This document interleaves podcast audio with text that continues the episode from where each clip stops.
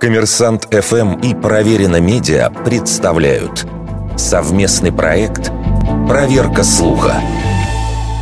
Действительно ли президентов США, избранных в год, который без остатка делится на 20, преследует смертельное проклятие? В США распространено поверье. В начале 19 века индийский вождь по имени Текумсе проклял будущих хозяев Белого дома за предательство. Мрачное пророчество стало работать с 1840 года.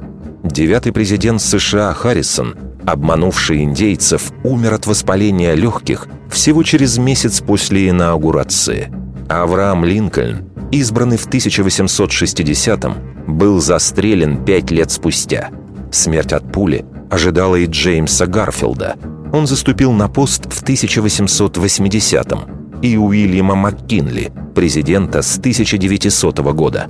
Выигравший выборы 1920 года Уоррен Хардинг скончался от сердечного приступа в 1923 Победитель кампании 1940 года Франклин Рузвельт умер в 1945 а Джона Кеннеди застрелили в 1963-м, через три года после избрания.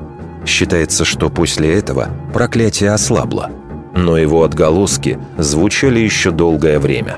Рональд Рейган пережил покушение фанатиков в 1981 году, а в 2005-м в Джорджа Буша-младшего в Тбилиси кинули гранату, которая не взорвалась.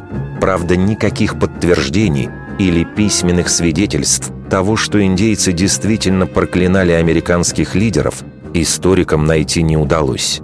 Впервые на календарные совпадения смерти президентов в мистическом контексте обратили внимание только в 1931 году журналисты американского издания под говорящим названием «Хотите верьте, хотите нет».